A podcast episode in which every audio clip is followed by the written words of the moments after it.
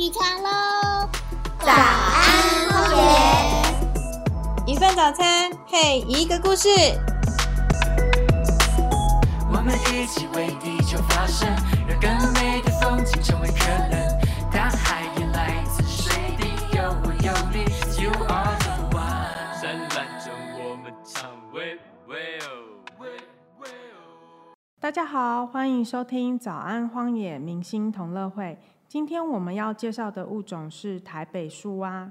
台北树蛙是在一九七八年被两个台大教授发现的，而且是在台湾蛙类中第一个由台湾学者发现命名的。这是在蛙类分类史上非常有意义的里程碑。今天我们邀请到博君来跟我们聊聊台北树蛙有趣的故事。嗨，大家好，我是博君。博君现在还是高中生，对不对？对我还是高二生。我们今年在三月的时候，荒野特展啊，《地球一小时》里面台北树蛙的介绍就是由博君这边写的，对吗？。对对对，那博君，我想问一下，台湾青蛙分类上面有什么特别的地方吗？就其实台湾你可以发现到，我们还有我们有蛮多种特有种的。嗯对，那因为我们主要是个岛屿国家，所以我们跟中国大陆那边的生态会有很多隔离。对，所以嗯导致我们这边物种可以独立的演化。所以我们蛙类其实还有蛮蛮特别的，很多时候像台北树蛙就是特有种。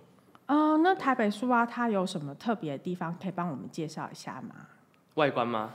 呃，外观或者是它的特性？其实一般的蛙就是可能像赤蛙，可能比较像大家一般想象中在池塘边那种青蛙，它是赤蛙。但树蛙跟赤蛙不一样的地方是，主要它是分类，来看它的主要是它的吸盘上，它在骨头跟吸盘之间有没有一个叫间界软骨的东西。所以树蛙跟赤蛙不是用生态气味去分的，它是用它主要是用呃生理构造去分的。嗯嗯嗯嗯嗯。台北树蛙跟一般树蛙有什么不一样的地方吗？一我不确定一般树蛙是什么，但其实大家对树蛙有一个印象是它就是绿色的这样子。嗯，对，但其实台湾只有五种绿色树蛙，就是是一定是绿色的树蛙。对，然后其他大部分是褐色或者是褐色会掺杂一点绿色这样子。嗯，对，然后五种绿色树蛙里面，台湾的台北树台北树蛙是应该是里面最平淡的。最平对，就它就是绿色的，然后腹部是有点黄色，偶尔会有点点这样，然后瞳孔是是虹膜是黄色的这样子，就是颜色最对对对对简单。它颜色是最最看起来是最没有看起来很很突出的颜色这样。嗯对，像刚才很类似的末世书啊，它大腿内侧就是红色，然后有点黑色点点这样子，嗯，看起来很鲜艳。那在那个你说五类是绿色的树蛙的，嗯，那几个里面，它被树蛙体型算是算小，它跟末世树啊是两个比较小的，剩下三种比较大。对。那你可以介绍一下有哪五种吗？有呃橙腹树啊和侏罗树啊是保育类二级的，嗯。然后它们一个是在比较深山，一个在比较平原的地方，嗯。像是呃侏罗树啊在嘉南平原那一带，嗯。然后还有翡翠树啊，翡翠树啊跟台北树啊很常共育，就是它们常在同一个地方出现，嗯，像乌来嗯那边你可以有时候看到两种这样子。那如果我看到翡翠树蛙跟台北树蛙，我要怎么分辨它们？其实翡翠树蛙蛮大的，嗯。然后翡翠树蛙皮肤比较粗糙一点感觉，嗯。但最重要的是它的它会有一条过眼的金色的线，然后台北树蛙没有，台北树蛙就是很就是最平淡的那个，对。那台北树蛙它的大小，你说它比较小，那大概是几公分吗？五六吧，哦，那真的很小欸，五六对，大一点可以到可以到六点五之类的。就是五六已经是成蛙的大小。对啊对啊，对啊那台北树蛙它只分布在台北吗？没有，它是在台北取得模式标本的，其实它最南可以到南投，哦，所以它取得模式标本，所以才会命名成台北树蛙。对对，它在树林镇那边取的，就跟面天树蛙一样。嗯，面天树蛙在面天山取标本的，可是你其实在，你可以在乌来，你可以到很多地方都可以看到面天树蛙，对对。嗯嗯嗯嗯。那台北树蛙它分布的地方，你刚刚说有呃除了台北之外，还有哪一些我们可以找到它呢？最南可以到南投，嗯就是南投莲花池以北的地方，其实都可以看到。嗯，对，但不要太高，因为它们太高对蛙来讲，有时候太冷吗太冷，或是当地昆虫没办法适应，所以它的承载量很低，它可能不能在那边活。哦，嗯，它食物它猎食性的东西又变少。对，那除了你说最难到就是南投，嗯那台北除了就是那台北树林，就是你说发现家嗯是树林，那我还可以在哪一些地方？阳明山就有啦，然后其实北阳明山、南乌来，其实整个整个台北盆地四周的礁山，你几乎都可以遇到它。嗯，对。那它是喜欢在哪一种栖地上面生？它它大多时候在灌木或是乔木上面，但嗯繁殖期是会到水边。其实繁殖期它水边你大概看不到它，因为它会挖洞，然后鸣叫，然后躲在洞里面。哦，对，你刚刚说繁殖期它会跑到水边，然后嗯我有就是看一些资料啊，然后有一些资料是写说，就是一只蛙类它会回到同个地方去繁殖，就是它今年在呃呃可能象山好了，他明年还会继续跑到象山去繁殖。他如果住象山，然后他的栖地没有就是被破坏啊，或是人突然变很多的话，他其实会留在那边。嗯，对，嗯，那它的生长环境有什么就是特殊的地方？然后我们要怎么去找寻它？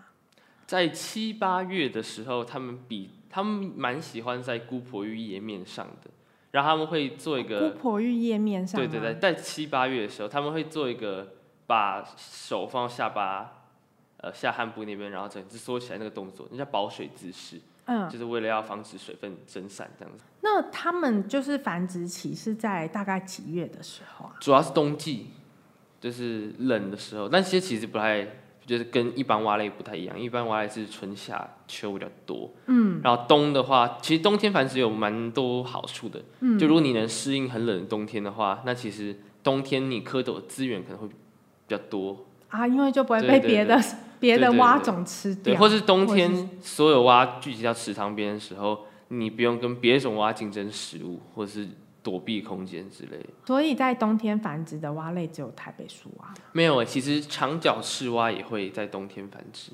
嗯，对，还有很多是，就是其实主要会蛙类可以分大概分两种繁殖，一种是猛暴性，一种是持续性。其实猛暴性最标准就是梭德氏狮蛙，它可能在两个礼拜内，然后全部的蛙会跑出来，然后繁殖。嗯，可是延续就是持续性，像是拉都西施狮蛙可以整年都繁殖，可是它就是零零散散的这样子，它不会一次全全部跑出来。嗯，对。那台北树蛙是比较局限在冬天嗯，那它是算哪一个性？猛暴性就其实有有很多灰色地带，但它比较要偏的话，可能偏猛暴性。就是它只有在那个这对个季节出来，然后一次出来。对，但它不是那么标准啦。嗯，对对。我很好奇的想问一下，因为我之前就是看过有一些学者会写说，瓜类它们的声音叫声，各种不同的种类的叫声都不一样，然后也是他们辨别的方式之一。对啊，对啊，对啊。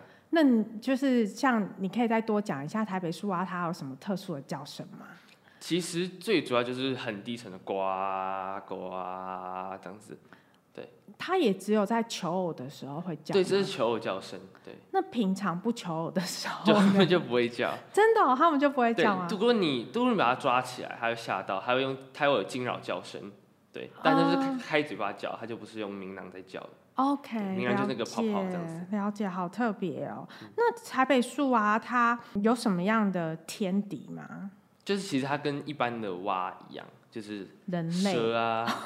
我以哦，为是，小孩过去 哦好可爱。天敌是人那台北类。刷可以养吗？那可能就对抓把它抓走对对对对对对，还有猛禽啊、菱角鸮之类的、老鹰之类的，对嗯，对，就其实青蛙是一个蛮好欺负，然后蛮好吃的对象，所以蛮好吃的，你有吃过 吗？对对那个掠食者而言，所以可能食蟹猛他们可能都会吃啊，对，嗯嗯，你刚刚有说它繁殖期是在冬季嘛？对还是冬季。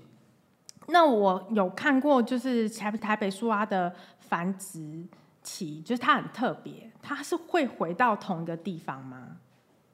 我不是很确定会回到同一个地方，就如果可能被惊扰到，他明年可能会换，或者他可能在附近发现一个新的不错，他可能就会过去。哦，对但如果一个基地是好的，或者是可能是个池塘嗯是好的，那每年他都会有特别刷回来，是很正常的。哦，就是嗯我今年会去，像我会去就是富阳公园嗯那里，然后明年我觉得那边环境是好的，那我这一只青蛙就会过去。对他可能，或者他可能本来就住那里，然后它只是到附近的池塘，然后刚好就那个池塘而已。啊，那如果不繁殖期，他们会去哪里？其实台北双蛮特殊，是它会到乔木上面，对，嗯就是它很多时候我们会在高速上面看到它，可能两三公尺上的高速，我们都可能会看到它。嗯然后台湾一般的树它不是很喜欢爬那么高，嗯，对，有一些特例啊，像陈复树啊，可能爬更高，但一般像木氏树啦，他们不会爬那么高，对，但他们蛮喜欢在乔木上的，是因为比较有安全感吗？可能或者它可能跟别的树蛙的气味做错开，也有可能，啊，对，就是不要跟别人竞争就是到食物之找类的到一个自己家，然后不要被别人打扰的对也有可环境，能，也有这样可能，对。嗯，那台北树蛙它的生活史，你可以跟我们介绍一下。我们刚刚有聊到，就是它繁殖期，那其他时候，其他时候都很正常，其他时候都很正常。就是卵、蝌蚪，然后小蛙，然后青蛙，然后繁殖这样子。对，嗯，比较特别的有卵泡，软泡，你可以帮我们介绍一下。一般的青蛙也不是说一般，因为其实没有一个是一般的青蛙，但就是卵泡这个东西就是一团泡沫，嗯，然后里面会有卵，然后泡沫外层会干掉，它可以防止水分散失，然后等下雨的时候，外面那层会溶解。然后卵泡和里面的卵和蝌蚪就会顺着水流，然后被装到池塘里面。